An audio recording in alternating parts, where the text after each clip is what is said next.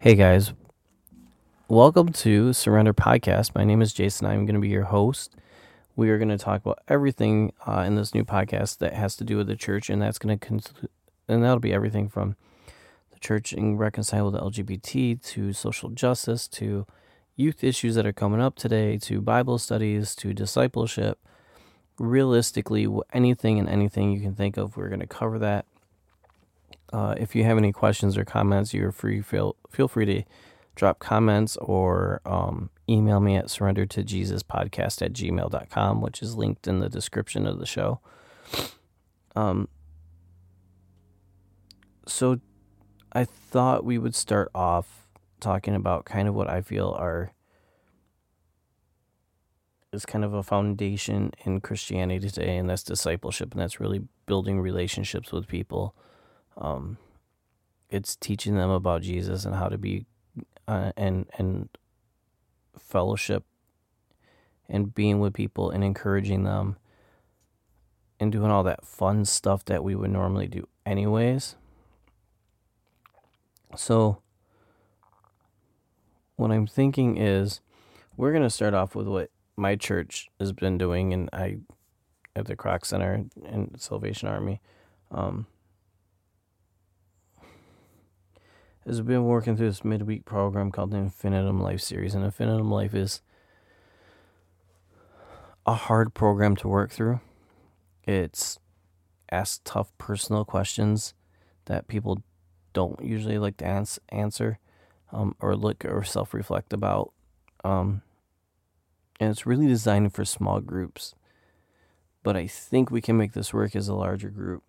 Um, so, what we're going to do for the next few weeks is we're going to talk about uh, what they call life postures, which are surrender, generosity, and mission, and kind of what those look like. And we're going to look at some scripture for those and and talk more about what that is. And then we're going to talk about them all together, and we'll answer some more harder questions as we go. The questions will get deeper, they'll get harder, they'll be more reflective, um, they'll be uncomfortable, but that's a good thing. Uh, so this week we are looking at surrender, and surrender is I think probably one of the hardest things that we do as Christians, um, or people in general, right? So I'm going to read this open, the first part of this prayer, and there are motions that go with them. So surrender his hands up in the air, and it says, and this is how the prayer goes. It says, "I choose to hold my hand up as a symbol of surrender. My life is not about me. I surrender to your lordship. I surrendered my preferences, prejudices, and positions to you. I surrender my fears, finances, friends, and family to you. And there's a lot that goes on in that that first part of this prayer, right? First is my life is not about me. Jesus tells us in Matthew 16, 24 that if we're to follow him, we need to pick up our cross and deny ourselves. Right there, our life is not about us. Our life is about Jesus.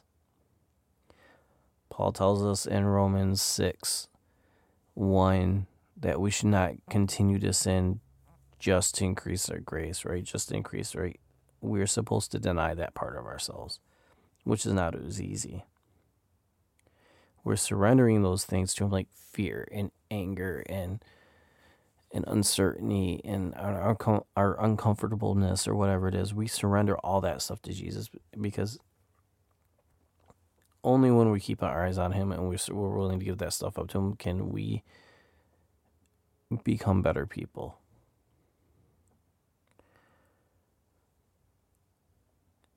So, in this process of surrendering stuff, we're going to really look at today, we're going to look at Acts 9 1 through 9, or yeah, 1 through 19. And it's really Saul's journey on becoming Paul and meeting Jesus in Damascus. And this ties in really well because he's got to surrender his preferences. He's got to surrender, position, where he, he holds a position as a Pharisee in Israel, and he's got to hold he's got to surrender his prejudices against the followers of Jesus because they're not following the law.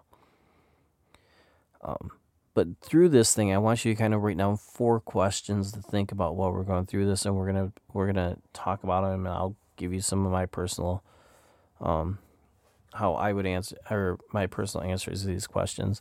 Um, the first one I kind of want you to write down, think about, keep in the back of your head is Is there tension between your personal goals, desires, and dreams and God's plan for you? And I think we can all, for the most part, and say yes, we have tension between a lot of things that we have personal goals and dreams for and what God wants us for us. And we'll see that when Paul when Paul and Ananias are talking, right? Uh, we are going to ask ourselves the second question is what has the pandemic over this last year was the pandemic and those restrictions caused by the pandemic? What have they taught you about your need for control? And what have they taught you about being able to surrender your your your your ability to surrender that need for control? Because over the last year, let's be honest, we've had to give up a lot of things that we would control and we've had to had to surrender that. And for me, that's been a hard thing. Third question we're going to look at is what have you been what where have you seen your community surrender to God's will and plans? What are things you've seen your community do that is definitely surrendering to God's will and plans? You know, for me and my community, it's been seeing us find ways to help each other out, whether it's a food bank, whether it was uh, during the summer hosting a youth event so the kids could see each other, whether it was um, watching everybody in Grand Rapids, Michigan come together after the riots and clean up the city. Um, signs in the in the um, windows thinking people, telling people they love them, or we'll make it through this, or whatever it was. Those are all ways to surrender fear, right? Those are signs of encouragement. It's a way to surrender our fear to God, which is amazing to see. And last, and this is a personal question, but is there any part of your life that is easy to surrender, or even is there a part of your life that is hard to surrender? Is it really hard to surrender a certain part of your life? And what would it take to surrender that part of your life? And it's meant to be a hard question, and we're not meant to be able to get, and you may not be able to get through it right away. And that's okay. Right? So I am going to start by reading Acts if you want. Open up if you have it, or you don't, you're in your car listening to this, you want to go back and read it now. I am actually reading from Acts 9, 1 through 19, and I read ESV because that's what I'm comfortable with doesn't really matter, right? Um, so, verse 1 is Paul, still breathing threats and murder against the disciples of the Lord, went to the high priest and asked him for the letters for letters to the synagogues at Damascus, so if he found found any belonging away, men or women, he might bring them bound it to Jerusalem. And we're going to stop there. This only two verses, but there's a lot to unpack there, right? So we can go back to that first question and, and even that first part of the prayer, right? Your preferences, or your second part where you're surrendering your preferences and prejudices. Think about this Paul's a Pharisee. Paul is a strict follower of law. He believes the only way to be saved is to follow the law. The Jewish law that Jesus has already come for, he's already died on the cross, he's already been resurrected, he's already fulfilled.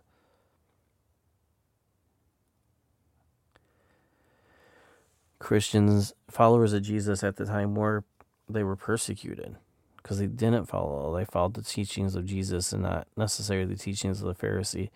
So they would practice in homes and in secret. But he is breathing threats and murder.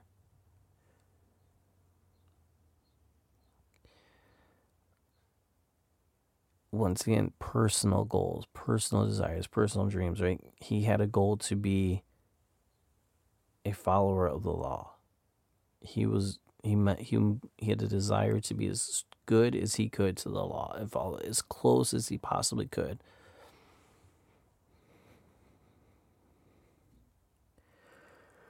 But let's keep reading and see what happens. So now, as he went on his way, he he approached Damascus, and suddenly a light from heaven shone around him. And failing, falling to the ground, he heard a voice saying to him, Saul, Saul, why are you persecuting me? And he said, Who are you, Lord? And he said, I am Jesus, whom you are persecuting. But rise and enter the city, and you will be told what to do. Then the men who were traveling with him stood speechless, hearing the voice, but seeing no one. Saul rose from the ground, and although his eyes were opened, he saw nothing. So they led him by the hand and brought him into Damascus. And for three days he was without sight, and neither ate nor drank. All right, so every time I read scripture, I find something new. And it's amazing that every time you read the Bible, no matter how many times you read a certain book, a certain chapter, something new is always going to pop up because scripture is breathing, it's alive, it's going to teach you something. And in here, I've read the story uh, uh, over the last three years more times than I can count. And it amazes me. I've never caught that he, Paul says, and who are you, Lord? He knows that this is this is the Lord. This is Jesus. He knows this is God. Right? He knows this is a powerful being with a light so bright that it blinded him. And Jesus tells him, I'm Jesus whom you're persecuting. But Jesus doesn't strike him dead. Jesus uses him later, right? Paul becomes to be one of the greatest missionaries ever who travels the world and brings the gospel to the Gentile or the non Jewish people across the known world at the time. Right? And that's where surrendering our preferences is reflected. When we do that, we're re- we're showing that love that Jesus showed to Paul. And think about the men that were traveling with Paul. Think about those three those men that would have been traveling with him that probably were soldiers. They were probably there to help Paul arrest and escort the people back to from Damascus back to Jerusalem to be put on trial and murdered or whatever it was that would have happened, right? Think about the tension that caused in their lives. Because now they're questioning. They're questioning what were they doing what God would want them to do? Or were they doing what they wanted to do and other men wanted them to do? Were they doing this to honor God or were they doing it to protect their position? And that's the real question here is why do we do what we do? Are we doing it because it honors God or is it because we're protecting something? A personal goal, a desire, a prejudice, uh, our position. Why don't we want that other person? Is it because they're better at the job than us? Maybe. Or is it because that we don't like change? And we want to keep ourselves where we're at. We don't want to give up that power. And I've had to learn to do this with a youth group. Starting it as the main youth pastor and not having a lot, I had to learn to give up certain powers, certain things, so I could help others grow. And that's the goal of the, the infinite process and asking these questions. Because by giving this stuff up we can and, and teaching people how to do other things we can help them grow. And we're increasing their spiritual gifts and their talents and the things they have that abound in them.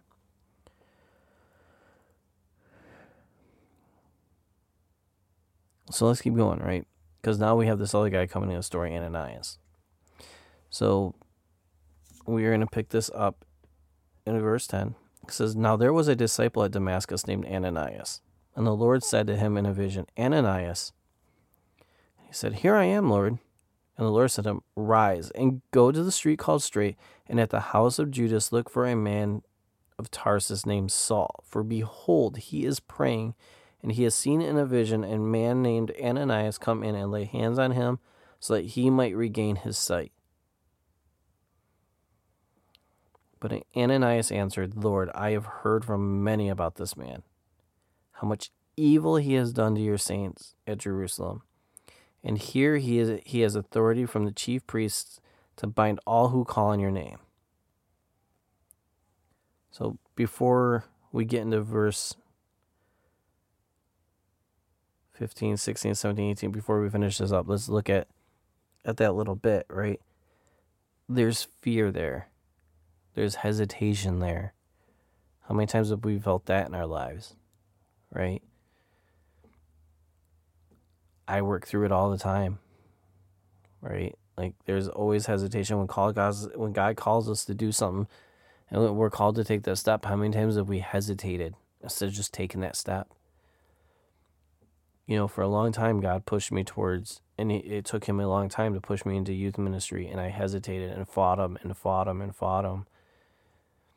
And when I finally took the step to do it, it was amazing. I love what I do. I'm happy in my position. I'm happy with what I'm doing. I'm happy in my role. I'm happy I get to help kids deal with issues that I dealt with growing up. So they have somebody that's been there. They've had somebody that's walked through it. And, and, and Ananias here has to be able to surrender this fear. Has to be able to surrender hesitation. He has to be willing to take that step because that's really what Jesus is telling us in Matthew 16, 24, when he tells us to take up our cross and deny ourselves. We have to be willing, if we are going to be followers of Christ, to take the steps. Look at our look at our faults and be able to deny those faults and work on those faults because it's not simple just denial a lot of times. It's it's a process. But let's continue here. So Ananias departed and entered the house. And laying his hands on him, he said, Brother Saul, the Lord Jesus, who appeared to you on the road by which you came, has sent me so that I may so that you may regain your sight. And he filled with the Holy and filled be filled with the Holy Spirit. Immediately something like scales from, fell from his eyes and he regained his sight. Then he rose and was baptized. And taking food, he was strengthened. So Saul spent three days fasting and praying. I've never fasted or prayed for that long. I pray all the time. I've never fasted for that long. That's that's an extreme fast, right? Like and people do that more than that and that's a strength for them. For me that's not, right? Like I love food too much and I and that's fine. But let's look at Ananias here, right? So not only does Ananias surrender those fears, and that hesitation, he actually does it. And because he does it, Saul becomes Paul, who comes goes on to be this amazing missionary who brings the gospel message to the Gentiles, to the people outside the Jewish culture. And because Paul was a Pharisee, because Paul was a Roman, because he was he he was educated, he could go talk to many different peoples and do many many different things. which is amazing to think about. Right? Paul gave up his control and his position as a Pharisee to go spread the message, to listen to, it, to heed Jesus' calling, to do the thing he was called to do. Ananias surrendered his fear and did what he was asked to do. They both could have denied it, but they took that step. And that's part of surrendering our control. You know, when I started on my journey, I had a good job. Well, not great, but it was good. But I took the steps I needed when I was called to do it. And if you're willing to take those steps, God will open up the right doors for you at the right times. Not before you're ready, when you're ready. It's the same thing when we when we do a prayer. Not all of our prayers are answered right away. But they're always answered in the right time.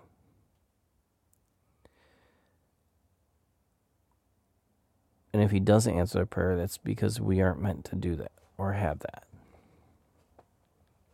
right? Control is a hard thing to give up. And trusting, especially today, that somebody in God is going to have your back or he's going to lead you in the right path is a hard thing to do today because we're told the opposite. But Paul is an example, Ananias is an example of being able to take those steps and knowing that Jesus is going to take care of you. God will take care of it. God will will keep you safe.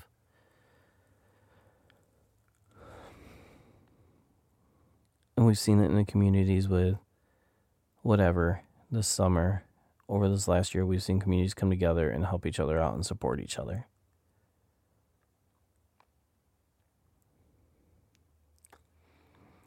The last question I asked you guys was Is there any part of your life that is easy to surrender? I don't know if there's an easy part of my life to surrender. I know there's plenty of hard parts to surrender. For me, surrendering anger has been really hard, but I've learned to do it. But I had to go see somebody to help me do it. For or surrendering fear, I had to see someone. Like I, I had to go see a counselor to help surrender these things. Right, just because we've accepted Christ doesn't mean everything becomes perfect and roses and shiny. Christ tells us we're going to face trouble, we're going to have hardships.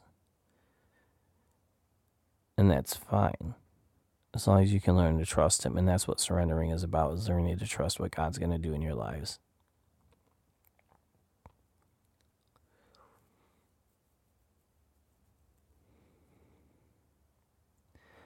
So, next week, we're going to talk about generosity and what generosity looks like. And we'll, we'll talk a little bit about tithing because that's a hot topic. And it's one that it's tough and nobody likes to talk about. So I'm going to pray us out real quick. If you have any questions, concerns, comments, um, prayer requests, email me at surrender to Jesus at podcast surrender to Jesus podcast at gmail.com. It's linked in the description of the show. Uh, so let me pray that real quick. Father God, thank you for the lessons we can learn. Thank you for having our having our backs and, and holding us up when we surrender these things to you. Regardless of what it is, anybody that's listening, if there's something they need to surrender, I just ask that you give them the strength to surrender it to you. In your name. Amen.